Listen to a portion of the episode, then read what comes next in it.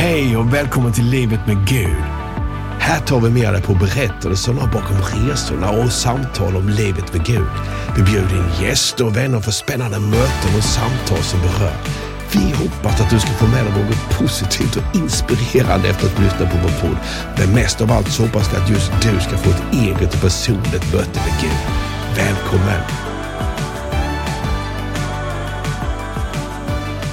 Då hälsar vi alla våra lyssnare varmt välkomna till ännu en podcast här. Och vi kommer till att ha en helt fantastisk stund tillsammans. Därför att den gästen som jag har, han slår det absolut mesta. Du vet att ibland så är det så att liksom man pratar om defining moments eller man kommer till en en plats där man inte vet hur man ska ta sig vidare. Och för många, många år sedan då så, så befann jag mig i en situation att det var någonting som jag skulle göra. Vi skulle hjälpa judar då ifrån antisemitiska områden att ta sig ur och ta sig tillbaka till Israel. Och vi hade pengar och, och, vi ville verkligen göra det, men visste inte hur vi skulle kunna göra. Och då mötte jag en fantastiskt fin människa och han är vår gäst där idag. Och jag kan säga att mycket av det som vi gör idag hade kanske aldrig hänt om jag inte hade mött den här personen. Och det är ju så också ibland att när vi ber till Gud och så vill vi ha en övernaturlig lösning. Men den övernaturliga lösningen kan faktiskt ibland vara en naturlig människa. Och den här naturliga supermänniskan, han sitter mitt emot mig just nu och jag hälsar Ulf Kahn varmt välkommen till vår podcast. Tack så mycket, det var stora ord. ja, men du är faktiskt en väldigt fantastiskt fin människa. Detsamma. detsamma. Hur mår du? Jag mår jättebra. Mm. Ja. Alltså, uh, Ulf Kahn då, för de som inte vet. Uh, du är jude. Och om Eh, man hade liksom flyttat sig tillbaka i tiden nu. Så man hade fått möta din farfars farfars farfars farfars farfars farfars farfars farfars farfars farfars farfars farfars farfars Jag förstår. Någonstans. Ja. Vem hade det varit då? Ja, då hade vi fått röra oss till templet i Jerusalem. Ja. Mm. Och ännu, gå längre tillbaka då? Mm, då hade det varit vid Sinai. Vid Sinai, mm. ja. Och, ännu längre tillbaka då, då, då rör det sig alltså om Aron själv. Det så? Mm. Och för er som inte vet vilken Aron var så är det så att Mose, han hade ju en bror och han hette Aron. Och Aron var den första översteprästen. Så det innebär att du är av prästerlig släkt. Mm, stämmer. Och min ja. son, hans judiska namn är Aron. Är det Så saker ja. kommer alltid tillbaka. Okej, okay, men, men ditt, ditt judiska namn var det? Moshe, Mose. Det är Mose. Mm. Så jag sitter här tillsammans med Mose nu då? Uh, ja, det kan vi säga. Ja. det är sant. Och, och kan då, vad heter det ja. på hebreiska? Säger det är ju från det hebreiska ordet kohen, som ja. betyder präst. Så när man läser i Bibeln ordet präst mm. om det judiska folket eller israeliterna, då är det, står det kohen på hebreiska. Okej, okay, så egentligen om man skulle tala hebreiska nu på svenska då, så sitter jag tillsammans med Mose, prästen? Ja, men Moshe, vad betyder det? Då? Du sitter tillsammans med Moshe ben Yitzchak HaKohen, Moses son till Isak Kohaniten. Det går i arv på fädernet från far till son och så vidare. Och min pappas judiska namn var Isak. Ja. Så jag är Moshe ben Yitzchak, Moses son till Isak, HaKohen, Kohaniten. Oh, helt mm. underbart. Ja. ja, det är faktiskt häftigt. Och, men då, kan, då har du också du kan uttala den prästerliga välsignelsen. Ja. Kan, jag tänkte att, ska vi göra det i slutet på programmet? Ja, absolut. Det är... Ja. Bara säg till så fixar vi det. Ja, ja alltså, eh, det, ju, det är ju så att vi har hjälpt, eh, varit en vän till Israel och fått hjälpa väldigt mycket judar hem till Israel. Och, och det är ju samarbetet dig och mig emellan Ulf. Men det som jag tänker på idag då, det är det som händer först och främst i Sverige då. Eh, att judarna i Sverige, de säger att de känner sig så otrygga så de vill lämna Sverige. Mm. Så är det. det Judiska centralrådet i Sverige eh, bad alla judar att höra av sig med synpunkter på vissa frågor som man ställde. Alltså hur ser man på situationen i Sverige? Mm. Upplever man själv antisemitiska händelser? Mm. Hur ser man på framtiden? Eh, inte så många frågor, men, men väl definierade. Och det visar sig att ja, det finns många svar på det där, men man kan säga 70-80 procent säger ju att man ser en ökad antisemitism, att man själv råkar ut för någon form av antisemitiska händelser. Antingen personer emellan eller på, i sociala medier eller på andra, i andra sammanhang. Och 50 procent säger att, i, att man allvarligt övervägt hos sig eller i sin familj att lämna landet. Eh, 690 svar är ganska många. Vi är inte så många judar mm. i det här landet. Nej. Så att 690 svar är ganska många, så man kan nog utgå från att det, resultatet stämmer. Alltså. Men hur, hur mår man då som, som människa när man bor i Sverige? Alltså, är det, liksom... alltså vi mår skit. Du frågade innan hur mår ja. du? Jag svarade per automatik, jo men jag mår bra, för mm. det gör man. Mm. Det är så man säger till någon man bara ja. träffar sådär. Ja. Men egentligen mår vi ju skit. Ja. Alltså, om man ska vara ärlig. Tänk, tänker, man, tänker man när man går ut på stan då att någonting kan hända? Det är ju inte säkert att man tänker att någonting kan hända hela tiden, för det mm. beror väl på när, när det är och var mm. man rör mm. sig. Mm. Men eh, jag tror att eh, många judar idag har fått vänja sig vid att tänka efter eh, vad man läser om man är ute. Vad kan jag läsa för tidning eller bok på tunnelbanan eller på en buss? Mm. Därför att du håller ju uppe eh, och så kan mm. folk se eh, var sitter jag? Hur har jag koll på vilka människor som finns runt mig? Um, faktiskt bland det allvarligaste är naturligtvis, hur talar jag med mina barn? Nu har jag ju vuxna barn, men mm. hade jag haft tonårsbarn idag hade jag varit mm. otroligt allvarligt eh, oroad för att det finns ju många exempel och många som kan berätta om vad deras barn råkar ut för i skolor, av, av klasskamrater, grannbarn, sociala har, har du medier. Några, har du några exempel? Som... Ja, nej, men alltså det är ju inte så att Alltså det finns massor med exempel på, på 8, 10, 12, 14-åriga judiska barn mm. som ser sina vänner dela fruktansvärda saker på sådana där platser där inte jag finns, som Snapchat och TikTok och sånt mm. där som unga håller på med. Mm. De sprider ju bara vidare bilder eller memes eller något häftigt som de har sett utan att fatta vad de gör egentligen. Så det är mm. inte så att de här 10-12-åriga icke-judiska barnen går omkring och är antisemiter och hatar judar, men de får till sig saker som de okritiskt delar vidare för att det ser häftigt ut eller ser bra ut. Och så tänker de inte på att jag är faktiskt en judisk kompis eller granne som ser det här. Mm. Eh, nej, men det kan ju vara bilder på vad som helst. På judar dödar barn. Det kan vara Israel, Israel go to hell. Det kan vara eh, en massa olika saker kan det vara som delas eh, framförallt på sociala medier, också vad som sägs på skolgårdar och annat. Det finns exempel på barn som har ritat en, en, det som ska föreställa en israelisk flagga mm. på ett papper och sen sätter de eld på den och stampar på den och så vidare. För man har ju inte en israelisk flagga till hands nödvändigtvis i en skola. Så då ritar man på ett papper istället och sen bränner man upp det pappret. Alltså det finns massor med exempel. Eh, har du, är du ett judiskt barn som har på dig en t-shirt eller en tröja där det står någonting, med, som, där det står någonting om att du är jude eller har judisk referens eller israelisk referens mm. så, så råkar du illa ut. Visa judiska symboler naturligtvis. Det är ju sånt som jag känner många judiska föräldrar som nu säger till sina barn att du, du ska inte prata om att du är jude i skolan. Kommer det upp en diskussion om eh, judiskt eller om Israel eller någonting, så, så säg ingenting.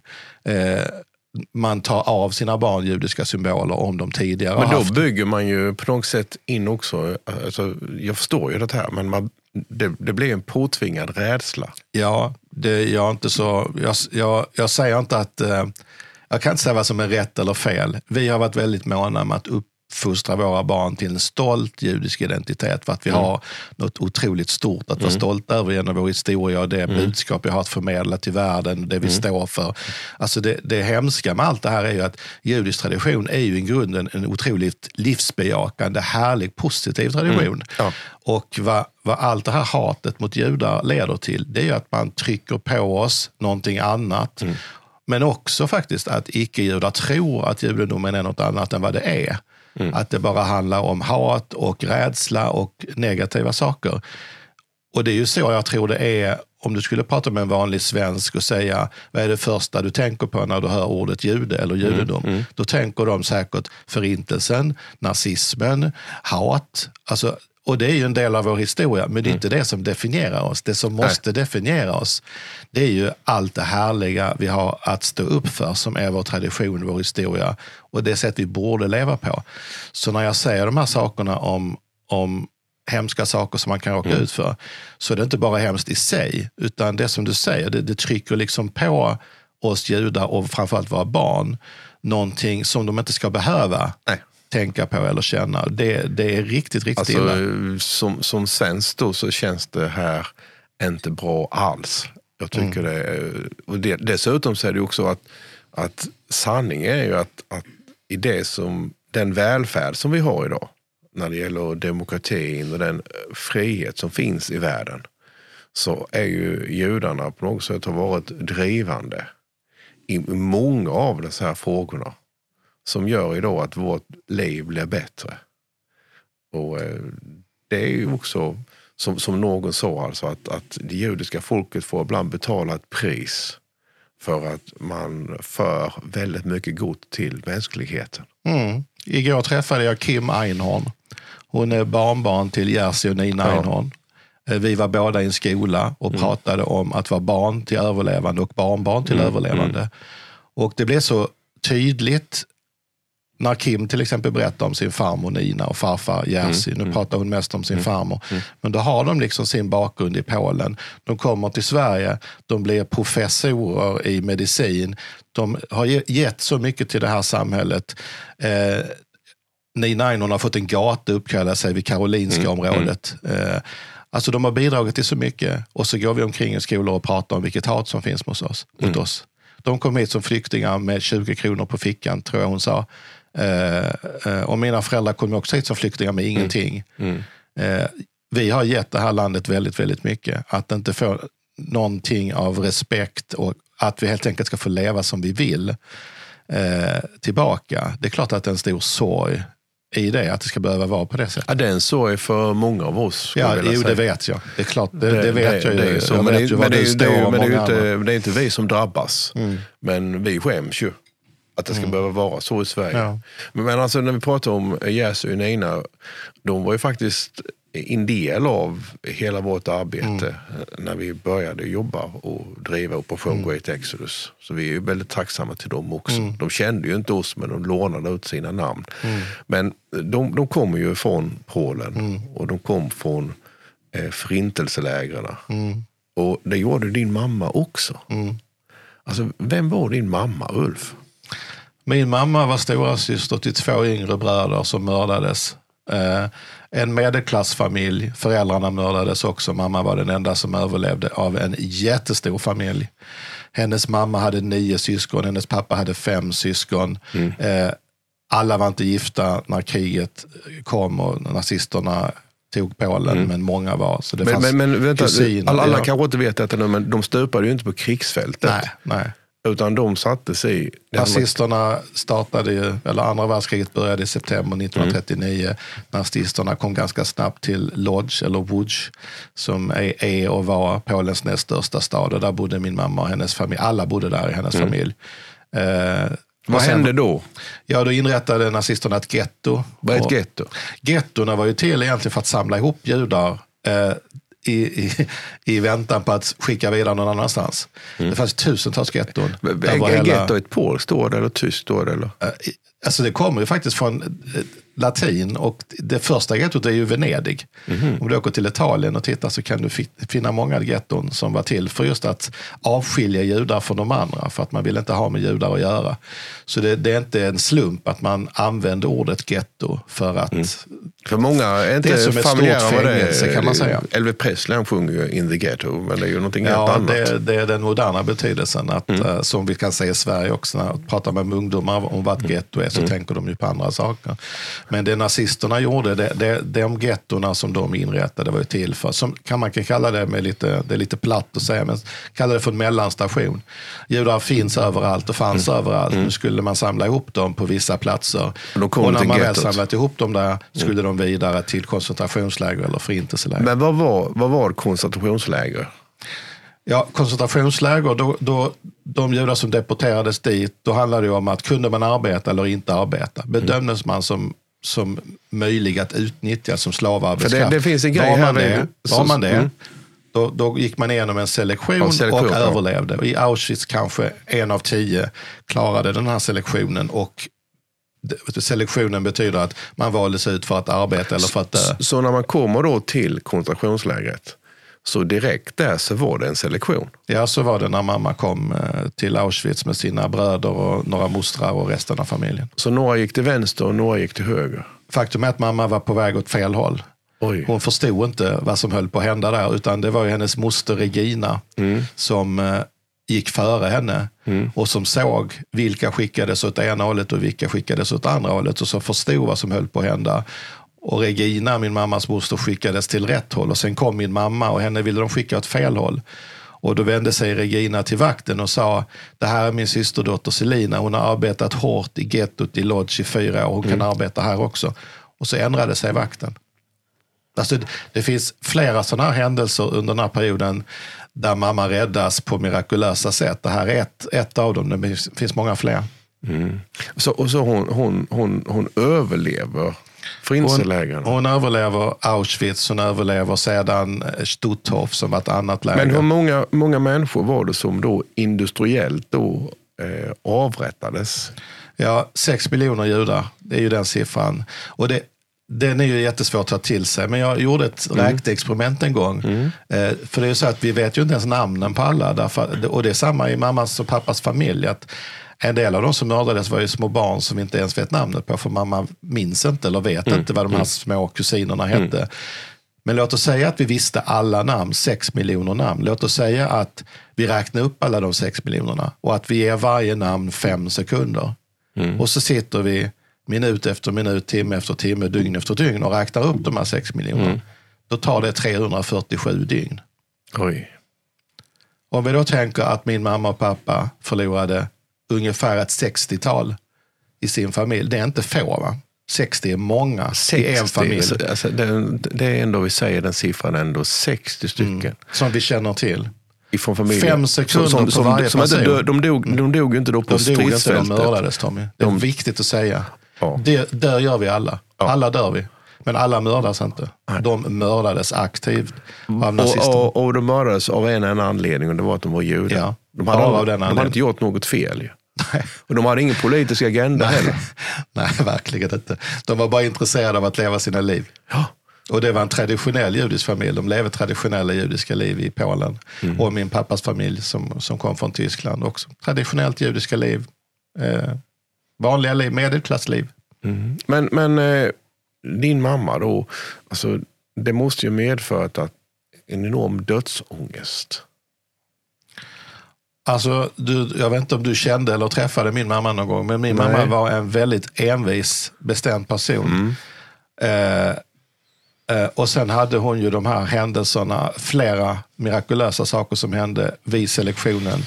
Flera gånger i Auschwitz, flera gånger på andra ställen. Även vid räddningen faktiskt. I slutet av kriget när andra bombades och dödades så lyckades hon. Ja, det är en lång historia, men, men det finns saker som gjorde att just hon överlevde. Jag tror att hon ville väldigt gärna leva. Och det, så blev hon även som efter förintelsen och när hon kom till Sverige och så vidare. Livet var liksom heligt. Och det, det, hon var väldigt glad eh, och positiv, en optimistisk person trots allt detta. Och hon sa ju flera gånger till mig att men jag ville ju inte, tänk om jag saknades efter förintelsen. Tänk om andra klarar sig och inte jag. Och, och, då, och jag inte kom tillbaka. Det är som ett barn, hon var ju väldigt ung. Eh, samtidigt visste hon ju faktiskt att när hon väl kom till Auschwitz visste ju hon efter några dagar att det var ju ingen annan där från hennes familj. Det var ju bara moster Regina. Det var, det var de två och mostern levde inte så länge. För hon, det blev slavarbete i saltgruvorna i närheten av av Auschwitz och mostern överlevde inte särskilt länge. Sen var hon ju ensam kvar. Det visste hon ju på något sätt. Eh, alla överlevande, om du läser eller ser filmer eller hör deras berättelser så kommer du höra att alla kan berätta sådana här osannolika saker som har gjort att just de har överlevt. Och är du inte troende så säger du att det är slumpen. Och är du troende så säger du att det var ett ingripande. Men jag kan bara säga att det finns flera händelser i, under de här åren och framförallt från det att mamma kom till Auschwitz sommaren 44 och tills hon befriades i maj 45. Det finns ett antal händelser som jag inte går att förklara. Varför leds mamma just dit? Varför vägrar den här tyska soldaten att skjuta henne när hon lägger sig ner på en dödsmarsch? Varför skjuter han inte henne som han säger att han ska göra? Mm. Någonting får honom att inte skjuta henne och så överlever hon. Så det, det är ju, och alla vill vi se en mening i livet. Vare sig vi är troende eller inte troende vill vi finna en mening i livet. Även mm. de som inte är troende mm. behöver ju faktiskt det. Mm. Uh, och mammas mening med livet blev ju att vi, vi, vi ska leva vidare. Det judiska folket ska leva vidare. Jag ska leva vidare. Jag ska ha en ny familj. Uh, och det blev ju också hennes stora seger mm. i slutet. Att mm. det blev barn, barnbarn och barnbarnsbarn som hon var väldigt stolt över. Och det är ju också mig mm. och, och, oss barn i våra mm. personer så att säga en, eh, en vilja att, att ha en mening med det hela. Och jag vet ju väldigt tydligt vad meningen är ur mitt perspektiv för det judiska folket mm. och hur vi ska gå vidare ja, och så vidare. Ja, ja. Och då är det också självklart att Israel blev eh, ett bönesvar efter allt som hade hänt. Efter 2000 år har vi vårt hemland. Det var ett enormt offer mm. under förintelsen. Och Israel finns och det blev ett bönesvar för väldigt många av oss judar. Mm. För jag tänker på eh, en annan jude som en vän till mig, Jonny Segal, han jobbar ju som guide då nu nere i Israel. Eh, hans mamma överlevde också. Och han, han brukar berätta då, eh, när vi har våra resor, om hur han som barn då väcks av att hans mamma vaknar på natten och han känner inte igen sin mamma. Därför att då, när hon vaknar, det här traumat från Auschwitz, mm. där är hon i drömmen tillbaka. Ja, Mm, det hade mamma också. Mamma ja. hade också mardrömmar. Och att man hade hela, man, varje kväll så satte man en kanna kaffe eller en kanna te. Så att man var beredd på när det här skulle hända. Därför att det här traumat som kom upp då, mm. det var så oerhört eh, jo, det, är, det är en speciell eh, uppväxt man har som barn till överlevande också. Mm. För att det är inte som vanliga människor, som vanliga föräldrar. De har fått sina speciella egenheter och minnena blev de förstås inte av med. De allra, allra flesta valde att försöka förtränga. Man ville inte berätta för någon. Alltså alla de här vittnesmålen som finns är ju ändå en, en väldigt liten minoritet. De allra ja. flesta överlevande valde att det här vill jag inte prata om. Jag ska inte berätta för mina barn, Nej. för de ska inte belastas. Jag vill inte berätta för någon annan heller. Många hade ju faktiskt eh, kände en stor skuld Mm. För att varför överlevde jag? Mamma ja, pratade väldigt mycket om det. Ja. Mina små bröder, varför fick inte de leva? Vad hade de gjort? Mina mm. föräldrar, goda, fina människor eh, som mördades. Mm. Vad va, va gjorde att jag förtjänade att leva? För man vill ju se en mening. Ja. Och väldigt många överlevande kämpade det. Och de som fortfarande lever, de få som lever, kämpade mycket med detta. Å ena sidan en skuld, å andra sidan raka motsatsen, en, en skyldighet att föra vidare saker till kommande generationer. Ja, så det är otroligt komplicerade saker. Men det jag tänker på nu när man hör din berättelse här och utifrån det perspektivet och sen så lyfter man in det i det som sker i Sverige idag. Alltså att man återigen då så, den här, den här stämningen, antisemitiska stämning som är i Sverige, som, som är där inte för att man, man har inte gjort någonting. Min mamma dog i maj förra året, 94 ja. år gammal. Jag är jätteglad att hon inte lever nu. Det måste jag säga. Ja, för hon måste ju känna igen. För att ja. någonstans, så, alltså jag är ju troende då. Va? Och vi tror att människor i sig själv kan vara onda. Men den ondska som man ser i, i, i Auschwitz och i förintelsen, man kan inte riktigt förstå den. Nej. Och vi brukar prata ibland om att det finns en andlig dimension mm. och att det finns en ondska där också. Mm. Och den ondskan är ju inte logisk. Den, mm. den är aldrig inkännande. Det finns ingen sympati i den ondskan utan den är bara ond. Mm. Och, och, Jag tillhör ju de som tror att vi blir aldrig av med judehatet. Utan den är så e det hatet är så evigt. Det finns i Bibeln Ja. och det finns i urkyrkan och det finns i, från början i islam och det finns från politisk vänster till politisk höger. Mm. Ja. Alla kan hitta ett skäl att hata judar oavsett vilken ideologi eller vilken tro Men jag menar, då måste man ju... Det, det, det, det, som betyder är otäcka inte- är, ju, är ju då att man, att man känner av det- dessa här vibrationer, dessa här Jag tror att många judar har, har, har antennerna ute konstant. Vi har lärt oss och blivit uppfostrade också ha en känsla för vilka sammanhang man är i, vad är rätt att säga och tycka och göra i olika sammanhang. Alltså, I vissa sammanhang förstår man att ja, man ska lägga band på sig, man håller sig borta från det och här är det bättre. Alltså vi, vi har känslospröten ute, har, har, har en bra förmåga att bedöma andra människor. Eh, läser av. Det är, väldigt, det är en överlevnadsfunktion på något sätt. För det, det, det som på något sätt, alltså det är lite grann som ett, det är poängen här i det samtalet då var att det är ju livet med Gud då, bakom kulisserna. Hur mår man? För jag menar, det har ju ändå med Gud att göra. Mm. Judarna har med Gud att göra. Och nu läste vi en undersökning från USA.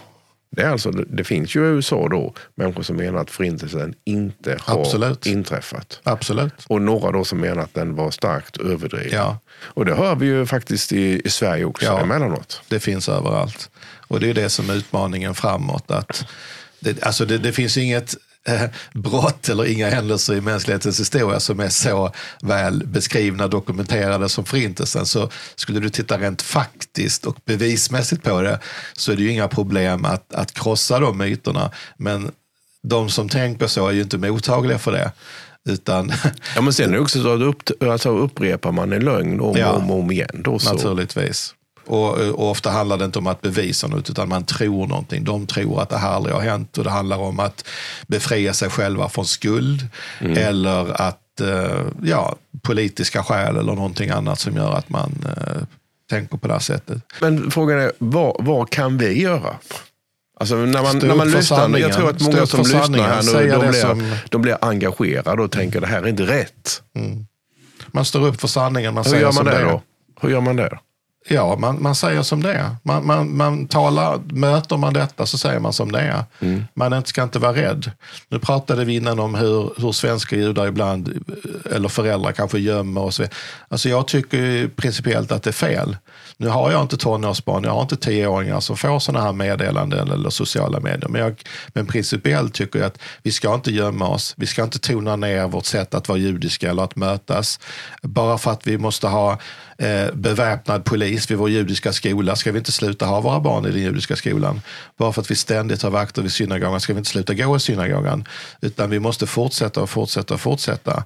Det finns ju positiva saker också, men- och faktiskt. Att, att eh, vi har en regering som nyss, nyss har lagt fram ett förslag som handlar om raka motsatsen till det här, nämligen om hur befrämjar vi judiskt liv i Sverige i framtiden? Alltså precis det som jag vill. Eh, det positiva, Hur det gör, man, hur gör man det då? Det är att stötta judiska institutioner, att ge oss stöd så att en, du kan till exempel inte förbjuda konfessionella skolor, för då kommer du inte ha någon judisk skola. Om man, nu, om man nu vet, om vi ska vara ärliga, om man nu vet att det finns muslimska friskolor som inte sköter sig, då är ju inte lösningen att förbjuda konfessionella friskolor, utan det är att stänga de som inte sköter sig. Det här drabbar ju ännu mer kristna friskolor. Vi har inte så många judiska i landet. Men du kan inte å ena sidan säga att vi ska stötta judiskt liv och stödja, stödja judiska skolor och samtidigt säga att vi ska stänga konfessionella friskolor. För då, då går det inte ihop. Så man måste stötta judiskt liv. Och det handlar inte, då, då tänker många att det handlar om pengar. Det handlar inte bara om pengar. Det handlar om vad lagen och vad kommuner fattar för beslut. Om vad man ska stötta och inte ska stötta. Att vara tillåtande, att ge skydd, att också ge ekonomi. Att olika myndigheter stöttar det judiska livet. Det finns massor med exempel för vad man kan göra. Och det, det är väldigt viktigt att ta fram det positiva och det härliga. Inte bara eh, vi måste ha skydd, det handlar om eh, vakter, det handlar om polis, det handlar om utan vi måste få resurser och lagstiftning som gör att vi kan uppfostra våra barn. Att vi känner att samhället stöttar det vi vill göra, nämligen ha en judisk framtid. Alltså vi tror ju på något sätt att när Gud han kallar Abraham då, så utifrån det kristna perspektivet, så, så tänker vi oss att när Gud kallar Abraham så ser han sig själv födas in i världen. Alltså vår definition, eller min definition, är varför är judarna judar? Ja, därför att Gud var tvungen att på något sätt i den värld som fanns då, så skapa ett eget folk. Och i det folket skulle han i framtiden inkarneras. Så jag tror ju att det stora pris som judarna har fått betala, det var för att de skulle vara ett folk framför alla andra folk. De skulle vara ett folk som var annorlunda än alla andra folk. Just därför att genom det judiska folket skulle Gud födas in i världen.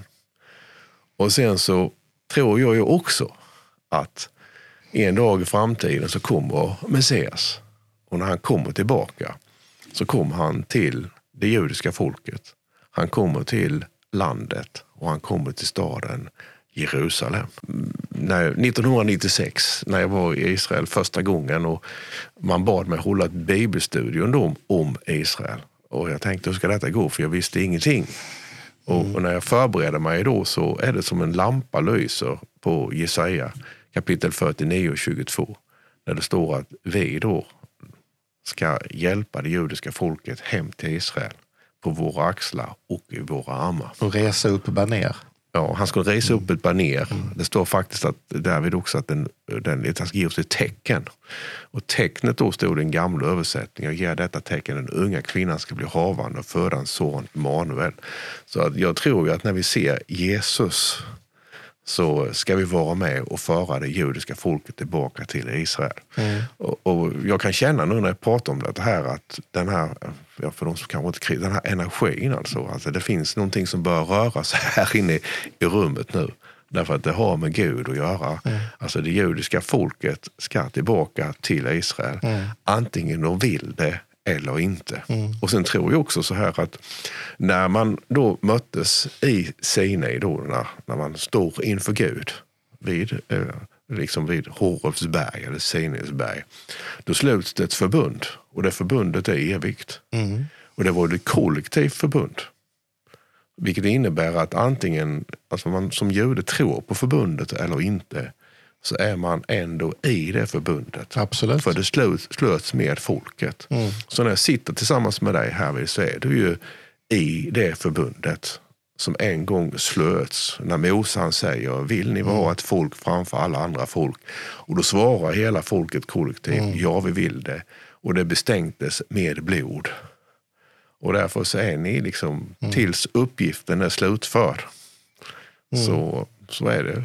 Det är ett fantastiskt Speciellt. tillfälle i synagogorna. Vi läser mm. ju de fem Moseböckerna och profetavsnitten genom ett år. Mm. Så vi börjar efter eh, ja, på hösten efter de stora hösthelgerna, efter nyåret och mm. försoningsdagen och lövhyddohögtiden börjar vi från början. Mm.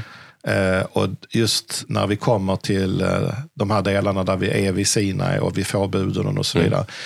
Då är det lite speciella saker i synagogorna, synagogorna mm. när vi läser de texterna. Så det, det är något som vi lever med faktiskt till denna dag, fast det är 3300 år sedan eller vad det kan vara. Mm. Så det, det är väldigt, väldigt starkt. Mm. Det är det. Så när, när vi fick den här kallelsen nere i Israel, för att börja hjälpa det judiska folket hem, då var det ju så att liksom, pengarna kom ju. Vi visste inte hur vi skulle göra och vi kände inga judar. Och den första juden som jag lärde känna då, det var ju, var ju Ulf Kahn som sitter här idag. Det är otroligt. Ja, men eh, å andra sidan så har tillsammans så har vi fått göra tillsammans med väldigt många andra, för mm. det är så många andra som har varit med i detta här. Och böckerna och undervisning och så. Så liksom när Gud han jobbar så är det alltid ett tillsammansarbete. Mm. Några säger så här att jag behöver bara Gud. Ja, då blir du ganska ensam. Mm. För Gud han jobbar alltid genom mm. människor. Och jag är oerhört tacksam faktiskt till dig Ulf. För mycket av allt annat som vi gör, det började med att när man välsignar Abraham så blir man välsignad. Mm. Så allt annat som vi gör ute i världen idag, det har sin grund av att mm. vi först välsignade Israel. Vi välsignade det mm. judiska folket. Och det sen... du säger gör mig väldigt glad. Jag är väldigt glad och tacksam för vår vänskap. Vi har känt varandra ett tag nu och det är alltid så roligt och när vi har kontakt. Och Ni har gjort så fantastiskt mycket gott eh, för det judiska folket och för Israel genom de här åren. Det är otroliga insatser så jag kan bara ödmjukt tacka och säga att vänskapen och samarbetet är faktiskt fantastiskt, det måste jag säga. Mm. Och nu är det så att alltså, det är inte alltid man det är inte varje dag man sitter tillsammans med en ättling till Aron. Och liksom den prästerliga välsignelsen, mm. alltså Herren ska välsigna dig. Mm. Han ska låta det sitt ansikte lysa mm. över dig. Skulle inte du till allra sist, jag är väldigt tacksam att du kom Ulf. Mm. Skulle inte du här till allra sist bara mm. kunna välsigna oss som är här och mm. som lyssnar mm. genom att uttala den? Absolut. Jag kan ju bara göra detta på rätt sätt och då är det ju på mm. hebreiska. Ja. Så då gör jag det. Mm. Yevarechecha Adonai vayishmerecha. Yair Adonai panavalecha vichoneka. יישא אדוני פניו אליך וישם לך שלום.